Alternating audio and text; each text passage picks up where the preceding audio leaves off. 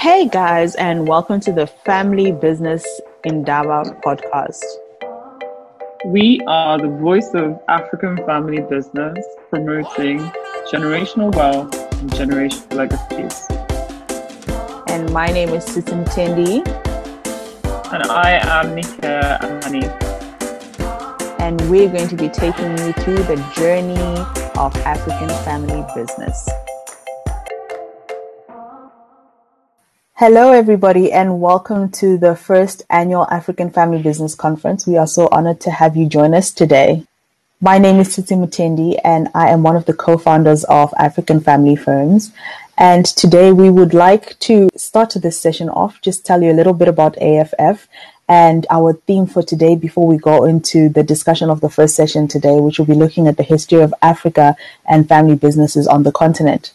So, a little bit about African family firms. We are arguably the biggest African family business association on the continent. We are a not for profit organization. And we believe in bringing together African family businesses in a safe environment where we can start discussing and paving a way forward for the future of family businesses on the continent as well as the economy of the African continent. As you may all know, Africa is very rich with resources, whether it be mineral resources, human resources, as well as structural resources as we are growing them. And as we look at Africa as the future, we all know that family businesses are the businesses that are leading economies across the world. And in Africa, obviously the family businesses are the foundation of our economies and they are going to be the ones that are going to champion the future of the success of the continent. And as an organization, we focus on empowering family businesses through research and creating data for family businesses so that we can have data driven uh, decisions across the government uh, across the continent. We also look at advocacy, championing the causes that are really important for African family businesses, the policies that affect them negatively and positively, and making sure that these policies continue to make it viable for family businesses to operate on the continent. We look at education and making sure that family businesses on the continent know what they are as family businesses, some of the issues that impact them, and also creating resources that are relevant to the continent as much as we appreciate the resources that are created globally for family businesses. It's also very integral for us as a continent to start creating resources that are very focused on our cultures, focused on our environments and the different countries and the regions that we represent. And finally, the most important important of our pillars as AFF is creating the community for family businesses on the continent and networking, allowing family businesses to meet and to be able to communicate with each other and to obviously be able to create those synergies that allow us to know that we're not alone in this uh, space where we are growing as family businesses and we can go from being mom and pop stores to being huge conglomerates and family offices and impact the continent in a very positive way. And I'm going to hand it over to my co-founder Nike to speak about our theme for this year, which is Ukama. Good morning, everybody. Um, welcome once again to Ukama African Family Business 2021 conference. As Tsitsi earlier explained, one of our key pillars of activities is education, and this conference is our flagship conference to really share family business insider stories, also come together on a roundtable and think through um, how best we can position our family businesses for future.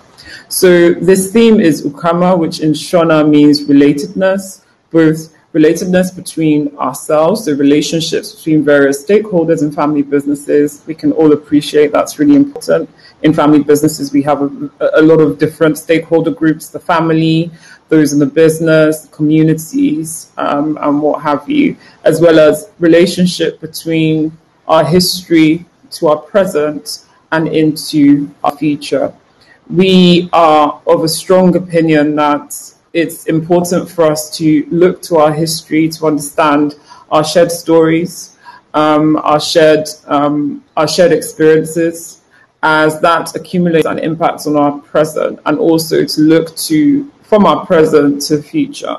So, as such, day one is themed the past, So, looking at history, as Tsitsi mentioned, we'll shortly be having a session on history of trade on the continent and how and why it's relevant to where we are today as family business owners. What we have to learn from our past experiences. Um, they also today will be having panel discussion on from the Islamic perspective. We're looking at the role religion plays in you know different values, different modes of managing wealth and philanthropy.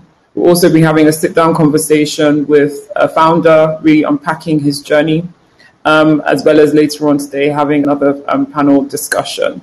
So, day one is themed founders, day two is speaking to successors. So, understanding the journeys they've gone through in trying to take over from the preceding generation, understanding, you know, how I'm um, taking on trying to take on the values of the founding generation whilst trying to build a legacy, um, speaking to the role of family office, the role of philanthropy, the role of venture building and engaging the next generation.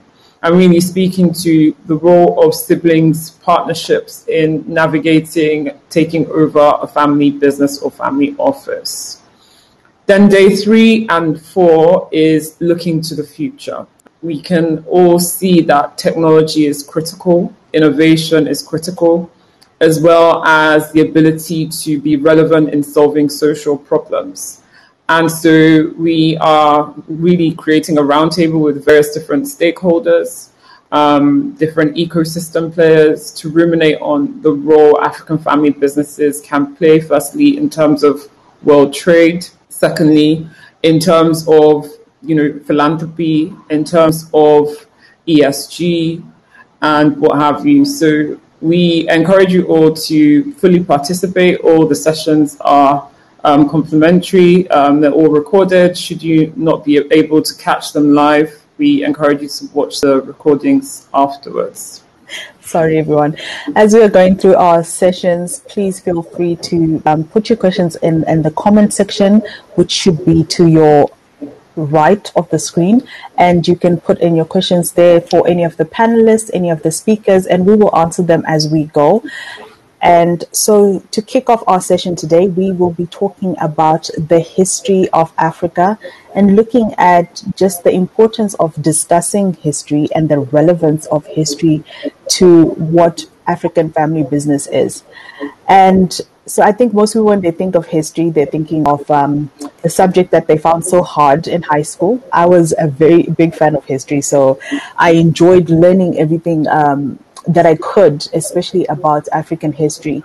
And one of the most important conversations that have come up of late as we're discussing AFF with different people and among us, us, ourselves at AFF is why history is so important to family businesses and understanding family businesses on the continent and also understanding the trajectory that's going to be family businesses as we go on the continent. So the first thing that we need to also put into context is the fact that we can never make plans for today or tomorrow without knowing what preceded, what happened before, and how it was dealt with before, and how it impacts as we go forward. And so when we look at history, I think most people, when they think of Africa, we're thinking of the colonial history, we're thinking about slavery, and those are huge milestones in the history of Africa. They impacted us in a lot of ways. They impacted um, the the black Africans or the indigenous Africans, as we call them, in, in many ways. And I think there's a lot of conversations around that that have happened that are still to yet happen. And we appreciate the fact that it's, it's going to be a space where, as a generation, we're going to be we're going to have to transcend that space, accept that history, and then look at ways in which it impacts us, so that we can leverage it to create a better future, especially for the upcoming generations on the continent more so as we start looking right now at history and its relevance, we're going to look right back way past slavery and way past colonialism to a time where Africa began as we know it. It's the cradle of mankind and it has been proven it's the cradle of mankind. But as Africa started, we all know that there was a lot of kingdoms. And I think in no matter where you are on the on the continent, you've learned the history of your region. You've learned about the kingdoms, the various kings, the the various trade, and um, what all those things brought with them. And I think it's very important to highlight the fact that we have had some really big empires on the on the continent. One of them being the Egyptian uh, history, which has contributed largely to a lot of modern day history. We also have um, history from countries like Ethiopia, who were never colonized and who continue to maintain up to today um, a, a large part of their history and their independence based on that discussion. And you'll find that is one of the countries on the continent that is way ahead in a lot of development. Although it faces its own struggles, we won't overlook the struggles most countries face, obviously, but we will look at the strengths as well that we, we carry with us today from that history. Then we're looking at the different empires that crossed across the continent from north, south, east, and west. We all know about the different empires, the empires of Mansa Musa, the Rozvi Kingdom down in the south, the Zulu Kingdom, uh, the Asantes. We have just so many different kingdoms that were all based on different types of trade. And that history is impactful for us in a way that when we acknowledge what was happening then, can start looking at what is happening now, the continuations of some of these conversations that never really stopped, but were embedded in the fiber of our daily lives and our traditions and the way we see things and the way we respond. And as well as we then start looking at the weaknesses we had that allowed us to not now look at ourselves in a different way and then how the impact of then the journeys of slavery came in and the journeys of colonialism came in. And then as Nike said today we're going to have a founder who's going to be able to share their their story. And these stories are all very important because they are key bricks in creating a story of where we're coming from, where we're going to, and how we can start looking at generational wealth building and generational transitioning because this is one of the biggest issues we face on the continent. And we'd like to see how or why we face this because as we see their kingdoms that transcended and had many kings and had many transitional generations. So generational transition has been happening on the continent, only that post colonialism it hasn't been happening so much in our family businesses. So this conversation is a very critical one. So I'll let Nike take over and speak more about overview of the trade on the continent and some of the empires involved in trade. Yes, I just wanted to add just another point about why it's really important for us to delve into our past is um, narratives. There's been a lot of false narratives that have been passed from generation to generation about Africa. And I think it's really important for us to dive deep and go back to and retrace our roots to see what the truth of our stories were so we can correct narratives. The important thing to consider is who was giving the narrative for what purpose and what was left out of the frame, what was left in the picture, what was left outside of the picture. And I think it's really important that we are fully aware of, um, for, from a cultural, economic, political perspective, the trajectory of our dear continent. On to the overview of trade on the continent. As Tsitsi mentioned, Africa is the cradle of humanity, it's the longest and it has the oldest and longest economic history because um, as human societies came to exist, so did economic activity. So um, there was all manner of trade all over the continent, from agriculture to creation of um, luxury items like metals and shells, and there was a lot of trading between the various different kingdoms. Um, so trade has been an integral part of Africa, dating way back to pre-colonial times and even to the period of medieval Europe. And this trade was done both on land, by water, and it really made the continent quite accessible to resources from both a human and material perspective. I think it's important for us to to really stew on that, that there was a lot of trade across different empires. By and large, most tribes, you know, they were very well defined and separated, but they traded with each other. And so trade and economic activity was a key part of our culture. So I'll hand over to Tsitsi to speak a bit more about the empires on the continent. Right. As many of you may or may not know, there are different types of kingdoms on the African continent. And we're defining this kingdom looking also at the examples that we've gotten from our Western counterparts and also the history thereof of um, how they uh, developed in terms of kingdoms and monarchies and so forth.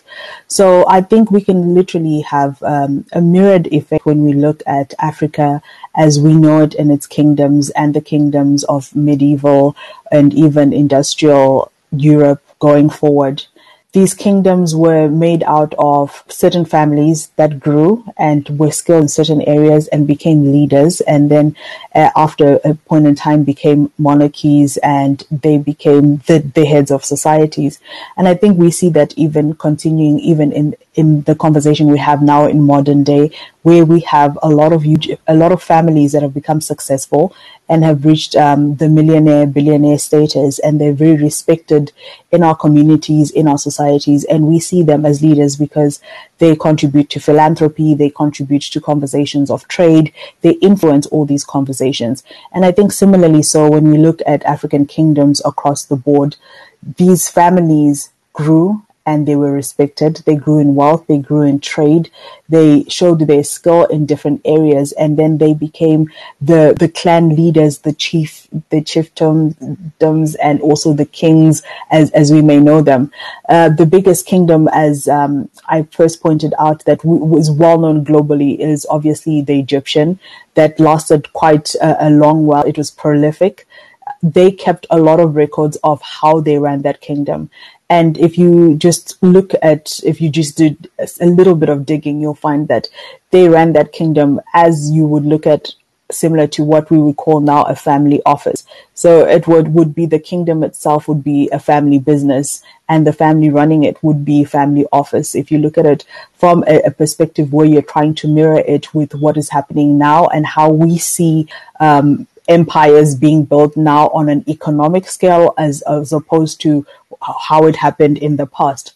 So when you look at these kingdoms, you're looking at the fact that when you had the kings and the chiefs in charge, they had ways of running their kingdoms, ensuring trade happened peacefully, ensuring that they continued to provide for the people who were under them, provide for their families, and they had an orderly way of recording things and making sure things happened in a way that was for benefit for everyone. And I think similarly, so we've seen this same format when you look at family businesses, how they operate, how they trade, they trade locally, they trade globally, they set up family offices when they reach a certain level of growth and then they start also then getting involved in philanthropy. They start getting involved in, in, in taking care of the community around them. And family offices you know they tend to look at the community around them before they go outside and look for further places to then invest in. And they look for further places to to become part of. And i think we've seen this happening across the history of, of Africa, where we've had despotic kingdoms, which uh, were, for example, in Rwanda, the Ankole, Busoga, and the Kingdom of, of Congo in the 16th century. We've had regal kingdoms, which where we have the king controls the external affairs directly. We've had incorporative kingdoms where we've had different kings coming together and working together to make sure that um, the livelihood of, of the people around them is happening. So you have the Lozi, the Lunda, the Luba, and then you have got the aristocratic kingdoms. And I think we all know the aristocratic kingdoms from um, learning from our Western counterparts. But you have those in across Southern Africa as well as then you have federations such as the uh, uh, um, Ashanti Union that was happening in Western Africa. All these were unions of different families that were coming together, that were coming together to do trade, that were coming together to to create a livelihood. And we see this in, in the modern times now as we come together to do trade, as we come together to buy and sell to each other. Some of the greatest impacts that then happen to these kingdoms, obviously, as we know, there's always good and there's bad when you saw the incoming of trade on the continent, you also saw the incoming of religion that then took away and gave a new identity to traditional religion. And some of these families started adopting different religions. You have the Islamic faith that came first after the traditional religion. That Islamic faith, um, faith came, came through. It was easy for them to come through uh, on the land. They came through, especially in, in Northern Africa, going into East Africa. They didn't really go as far as Southern Africa, but you saw you see up to now the influence of the of Islam and the religion that it, it, it took hold and it's still very much present and it's it's part of um, the identity of a lot of Africans. You also have Christianity that came in with colonialists that also came in shielded by trade because initially when colonialists came, they came to trade because it was the easiest way to get into uh, the family businesses and start having conversations with them. Obviously, it then turned around and became something else, but then initially it was very much about trading. How can we supply you, barter trade? And obviously, in the beginning with Africans, it was barter trade. Then it moves on, it moves on to currency and so forth. Whatever was suitable for trade during those times, the families became dynasties. They became multi-generational families. So you'll see that with all these empires, they didn't stop at the founder we know the empires because they had multiple kings and the, the kingdoms ran for a while. That means they had ways of making sure that everybody was participating and everybody was kept in line. And so this is very, very important for African history because it shows that we've had this conversation of family business before. We've had the structures for it. We've had multi-generational wealth, but somehow there is a, there is a history there that was disturbed and the outlook and the differences of what family businesses look like now is very different. How can we get it back on track and how can we get it to look more like who, what we represent now and look more like who we are as from our experiences from history and taking the good and also looking at the bad and saying, how bad was it really? Because this is a, a history that is no longer discussed or history that is not put front and center. So I will let Nike um, go dig in a little deeper into some of the conversations that were happening in these kingdoms. Yes, I'll be speaking a bit on the topic of gender and pre-colonial Africa there were, whilst we, we had a lot of heterogeneity across the continent, a large continent with so many tribes, there were some common themes across many tribes. And one theme was in a lot of societies and communities, they would try to establish equitable gender relations between women and men. And also, as Africa was quite sparsely populated and was underpopulated as well, motherhood and giving birth to children was seen as socially important. So women um, were highly respected throughout the history of the continent from both a biological and a social perspective. And so when we think about our history, our history seems to suggest that there was more equality than our, the narratives would seem to, to tell us. And um, across the continent, the Bantu group of people that spread across Central and Southern Africa, they um, they had a lot of heterarchy, which is this gender equality in their communities, as well as um, many tribes, including theirs, had matrilineal social structures, meaning that um, unlike patriarchal structures where power, wealth is passed down the male lineage, it was passed down the female lineage. And similar to that, in a lot of African languages, you um, will notice that there was no distinction between male and female, his or hers, he or she, because it wasn't a, a huge deal to Africans at the time. And what changed? Um, slave trade severely challenged the social relations and threatened women's authority and status, particularly in West Africa, where slave trade was quite prevalent, um, as well as colonialism. So, as the continent was beginning to be colonized by the French, the Brits, um, the Belgians, the Portuguese, and what have you, um, they came with different worldviews. They came with different cultural views. And this changing gender dynamics was key to their control to the countries. And that's the Western view of gender was then imported into our countries. Just for some examples, economically, particularly in, um, I know for, um, in West Africa, women were key in controlling the agricultural sector. They traded, they were um, economically independent. The males were the warriors, the females were the, the earners.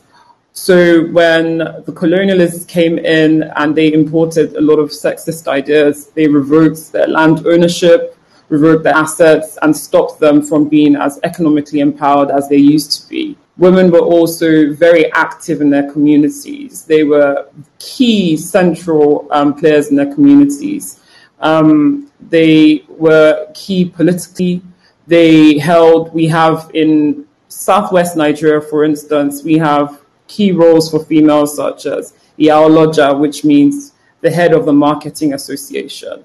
And this is a tradition that's been passed on from generation to generation, and she's female. Um, politically, they revolted and protested against um, unfair colonial practices in all parts of um, Nigeria, where I'm from. So the topic of gender is a complicated one.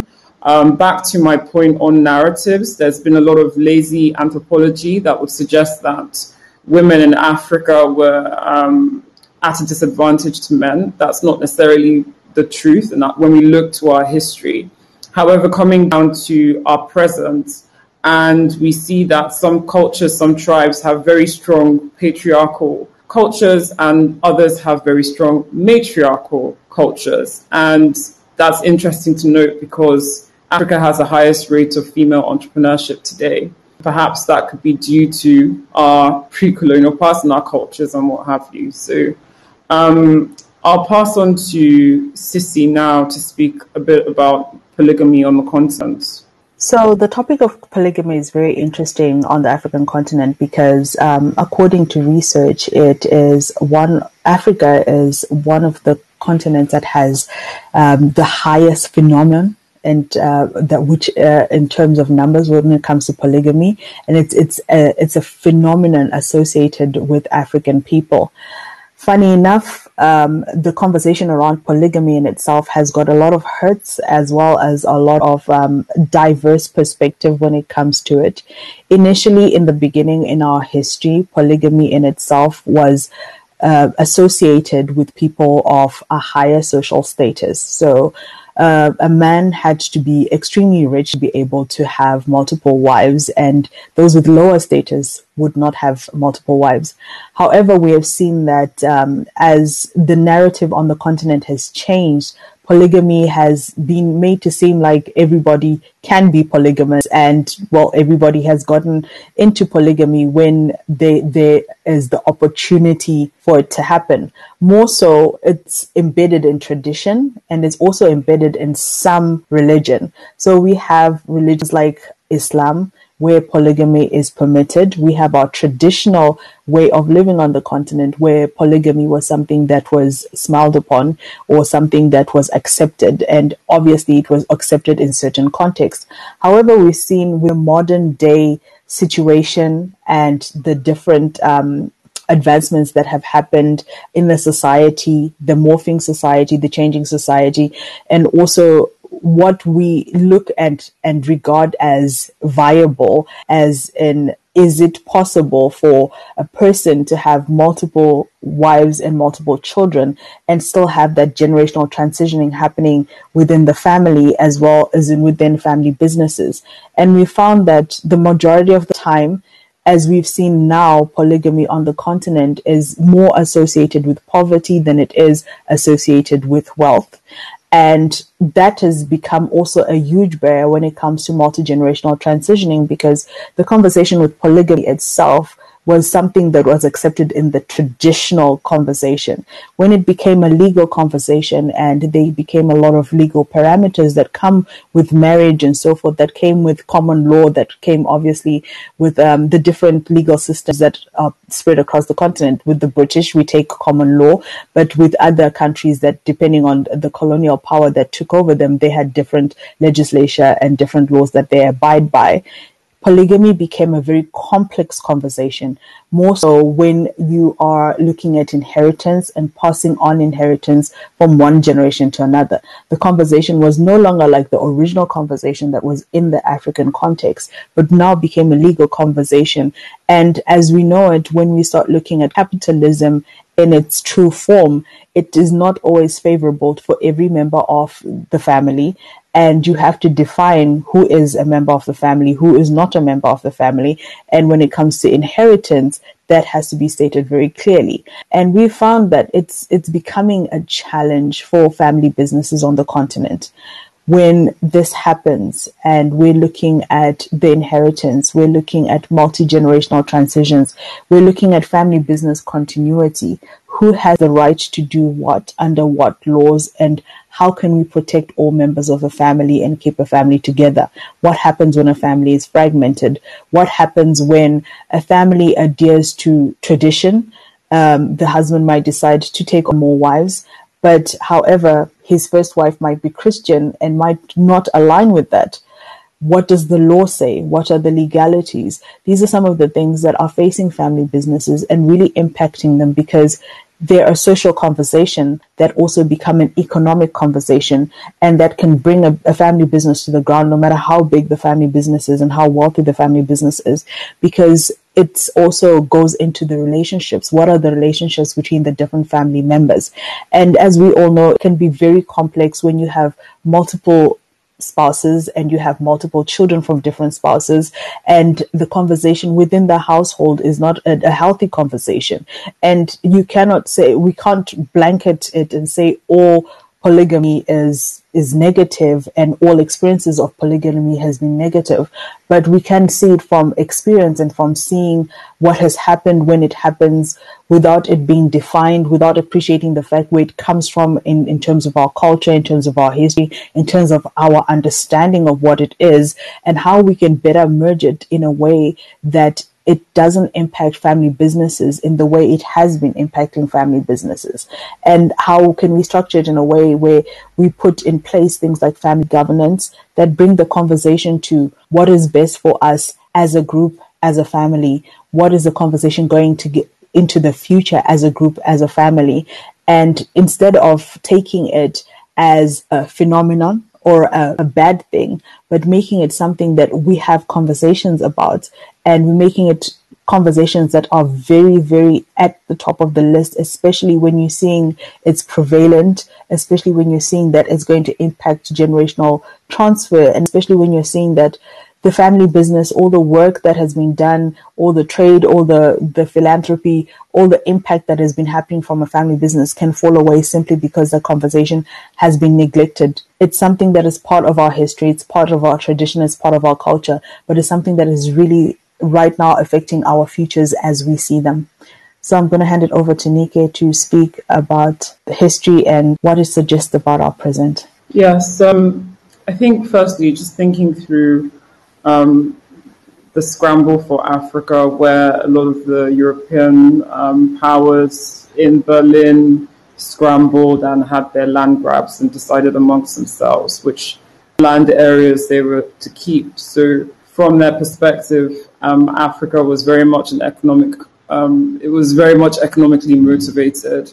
Um, land grabbing was very much um, key to that. And I think that was a key tenet of a lot of our um, societies. You'll find that a lot of Africans have a strong desire to own land, own, own property as a result of that. So we tend to see that family business owners, as they diversify, the first asset type they'll look to is real estate, as they feel some sense of security from that. And I would argue that it's to do with our, the legacy of our colonial masters. Also, touching on what Tsitsi just mentioned on polygamy and the fact that it's so strongly embedded in a lot of our cultures, but there had been some level of shame attached to it um, over the years when um, we had different religious influences come onto the continent. And because of that, a lot of the time, founders that were poly- polygamous found it very difficult to structure their businesses and wealth to cater to all family members or in a way that would result in a harmonious fashion. And we would argue that that's one of the key reasons why we've struggled to pass wealth and businesses across generations once founders pass away. Um, there have been various studies that show strong, strong associations between polygamy and poverty on the continent. Well, I'm sure there's more to unpack on that conversation. Um, in various other climes, polygamy is quite prevalent in the Middle East and um, the Arab world, yet we don't necessarily see that strong correlation. Um, but there's something to be learned on polygamy and the way we run our businesses and have passed on our wealth from time to time. And then following on from the, the piece I spoke on on gender, that our pre-colonial history actually suggested that women were a lot more powerful than the narratives today would suggest on the continent. So, what does that reveal about our present? Like I mentioned, in Africa, we have the highest rate of female entrepreneurship in the world. Um, women in the past were at the helm of societies, were at the helm of communities, were at the helm of economies. I would argue that we're still seeing traces of that in our societies, in our communal, communal activities, in our um, trading as well. And as Tsitsi said, thinking of empires as the first family offices on the continent, unfortunately, a lot of the elements that made these empires successful and be able to pass on from generation to generation, we didn't necessarily learn from as business owners or as traders, but in the in the kingdoms, they they they really practiced succession, governance, philanthropy, and trading across borders. So I'll pass on to Tsitsi to tell us a bit more about what our history can teach us about our future. So, as we look at the future of African family businesses, what's really important for us to take in perspective is that it's an ongoing journey. We have a lot of history to unpack, a lot of experiences that are yet to be unpacked and have conversations around. When we're looking at family offices, we have always looked at the West as examples of family offices. We've always looked at the narrative coming from there as, as, as good examples or benchmarks for family offices. Yet we have got um, a rich resources from our own history. If we take a little bit longer and dig a little bit deeper to, to really understand what were the strengths, what made these kingdoms last so long, and why their empires were so prolific because they operated in this space, they operated within traditions, they operated within cultures, and also not disregarding the big transitions that have happened, the impactful events, the narratives that have choked us as well as liberated us and allowed us to create this new identity of us as Africans on the continent. And then also what's really important when we look at the continent, the continent is vast. It's it's a huge continent with over 54 countries and within each country uh, as Nike said these countries were created borders from people who were taking pieces of pie. It wasn't uh, borders created because of language, of ethnicity, or even of um, commonalities. It was just other people making decisions. And now, as a continent, we are starting to try to fix this. We're starting to try to to create our own narrative, to to start dismantling some of the things that were put in place. Uh, we have um, things like the Africa Free Trade Agreement that is starting to open up our borders, starting to allow us to talk to each other. We have organizations like AFF who are trying to bridge those borders and bring together family businesses across the board and saying, we once traded together, we can trade it together again. How do we make this happen? How do we make this effective? And how can we do it and keep it within the continent and create that wealth within the continent? We know there's a lot of struggles that we, we face, but we have a lot of, of richness within those struggles. We look at philanthropy for the longest time. The narrative of philanthropy on continent has been around um, that we get donor aid from outside the continent, and we do get a lot of donor aid from outside the continent. We can't discredit that. Um, but all the same, we also have a lot of philanthropy that goes on in the continent that is undocumented. You have family businesses, from the smallest family businesses right up to the family offices that are contributing to the communities that they serve. We have individual families that are, may not even be family businesses that are contributing towards the communities that they serve. All this is largely undocumented, which is one of the big issues that we find on the continent. That's why research is one of the pillars of AFF without the data, you can't really justify. Without the data, you can't really present the change and the impact that is happening. But when we start doing that, we start realizing that we, we do put a lot of money towards philanthropy individually, collectively, as family businesses. We do it when we support our family members. We do it when we invest in business projects within the areas that we live in one of the biggest things that African philanthropists do that we have seen uh, with family businesses is they really want to invest in the communities that surround them. They they are focused on philanthropy that is not about dropping big figures, but more about impact. They will invest in businesses that will provide jobs. They'll invest in businesses that will change the communities. They will build schools. They will build clinics. These are things that are already happening on the continent, but then they're not as well documented because it's probably they're not they're not bringing in big checks, but then it's every little that counts, and it becomes more impactful when we start speaking about it, when we start encouraging it, and when we start actually create, collecting the data data and seeing the difference.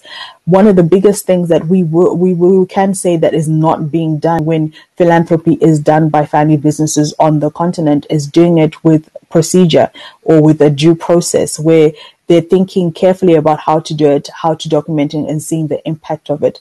A lot of their philanthropy is done on feeling and, and is done on wanting to to to invest in the community, but never thought of how many people have I truly invested in and what difference has that made and how can I make that difference stretch and how can I give in a way that makes that difference stretch. So these are some of the things that we are seeing as we navigate discussions of family businesses in spaces where we can do better. We can look at governance with more of a microscope within our families as a continent, we have the honor culture that is very prevalent on the continent. And for those who don't know, the honor culture is usually we look up to our elders to be the guides. We look up to our elders to be the final say in most decisions. And the younger you are, the harder it is to contribute to a lot of these, these decisions. But we have seen that we have sent a lot of our children because of colonialism off the continent to get education in other spaces and we wanted them to come back and contribute to our family businesses. But in doing that, we've seen that some of the children don't come back because they're not motivated to come back. In doing that, we've seen that there's been a struggle in transitioning, whereas in the next gen and the founder gens haven't haven't always seen everything on the same page. They might be in the same book, but completely different chapters and completely different pages. And so it's important for us, for the future of the continent, to start having conversations that still uphold the cultures that we hold dear, but also are inclusive of the next gen because these next gen have next gens who also have next gens. We are the youngest continent in the world in terms of age, and we have a lot to give. We have resources to give human, natural, as well as business and economic. It's important to engage the next gen because there are so many of them. There's so many ways they can contribute. There's so many ways they can uh, bring ideas to the forefront. It's also important uh, for the next gen to respect the elders and learn from them because they carry a lot of burden. They carry a lot of the experiences that we may not have had. They carry a lot of the history that we may not know of. And that history has shaped them. And in turn, it's a shaped how they've raised us. It's a shaped the conversations we have had. And it's very important as family businesses to start healing and start looking at the things that we as family businesses cannot always be aware of some prejudices we may not be aware of as we are navigating the business landscape. I think one of the critical things that we have done uh, with Nika is we've identified that there are essentially four different family business types on the continent. And this is just a broad overlook. It's not really specific. Um, you have the indigenous family businesses, which are the black owned family businesses they really struggle with intergenerational transition. You find that some statistics have put it at 2% transitioning from one generation to another. There's a lot of history there. It comes from the fact that as indigenous people in Africa, there was a time where we were treated less than animals and we didn't have ownership. We weren't allowed to have economic empowerment. And so starting businesses from a mind frame where you were not allowed to have and all of a sudden you're having, it comes with its own burdens. It comes with its own mistakes that have been made that are, that we're only now realizing and trying to rectify there's also that that weight that comes with the fact that all of a sudden we have to go into generational transition and teach our children different and and get rid of old habits that have stopped us from becoming multi-generational and that goes with identifying what these habits are and being able to transcend these habits the other family business um, group on the continent are those that came from a colonial background they were the they had their ancestors who were the actual colonialists that actually came onto the continent, but they're now naturalized Africans. They have been born on the continent. But even so, they've had uh, a bigger advantage. They've had the opportunities that some of the indigenous Africans have not had. And even their mindset, the mind frame, the, the way they were raised is completely different. How they see opportunities is completely different and deal with opportunities is completely different. And so even working with those family businesses in itself is a demographic that has got a lot that it can also pour into the other family businesses that we face on the continent. Then you have a third group of family businesses that are the the brought-ins. These are people that came through slavery. They are people that came through trade. You have them coming from mostly Asia, and you have them. They came through some to work uh, on sugar plantations and things like that. They're spread out across the continent. You find them, they are very tight knit communities. They, they have done business and they have been successful at multi generational transitioning. And we need to learn from them how have they been able to be um, successful? How have they been able to overcome some of the challenges they faced when they came into a space where they were just slaves that then managed to then create communities and then managed to become resident and naturalized as Africans. Then also there is the big discussions on family businesses that are coming from outside the continent. You have family businesses that have grown within the continents, their home continents, their home countries that are now coming on the continent and they're realizing opportunities that are that are available to them here and they're choosing to come and reside on the continent they're also a demographic of family businesses on the uh, on the continent. They're African family businesses. They're naturalizing as African family businesses. And what do they add to the discussion of family businesses, multi generational um, transitions, and building wealth on the continent? All these demographics are family businesses that are on the continent that really need to work together. They need to identify spaces in which they can contribute to each other. And at the end of the day, we all win if we work towards the same vision, which is the economic sustenance of the African continent. And I think I will give it over to Nike to just wrap up for us. And if anyone has any questions, please feel free to put them in our comments. Um, just to reiterate the importance of history. History is our shared story, is our shared narrative, an accumulation of our history um, takes us to where we are today as individuals, as societies, as nations, as economies. And it's important to really understand the true the truth of our history as opposed to the narratives that are widely circulated and really reflect on knowing our history, what can we learn about how we got to where we are today, and more importantly, what does our history have to teach us about the future?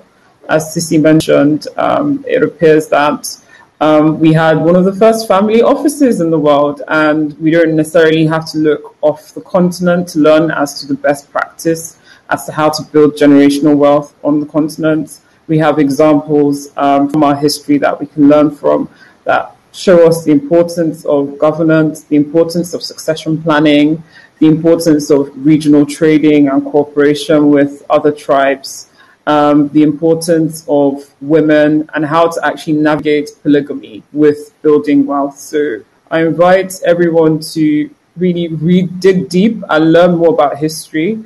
Um, it's extremely empowering and extremely informative. Just wondering if anyone has any questions, any comments. I think we have a comment here from Mojisola who said, Well done, such a brilliant and insightful presentation. Thank you so much for that. We'll just invite everyone to join us for our next presentation, which will happen in the next 10 minutes. Um, we will be having a panel discussion that will be focused on the Islamic perspective on financing and philanthropy on the African continent. And we look forward to having you join us for that session. Please look out for that link for it and um, you can join us from there. And thank you also from um, Tukumbi. Um, and for thank you for joining us all the way from Germany. So we will look forward to seeing you soon on our next session. Thank you.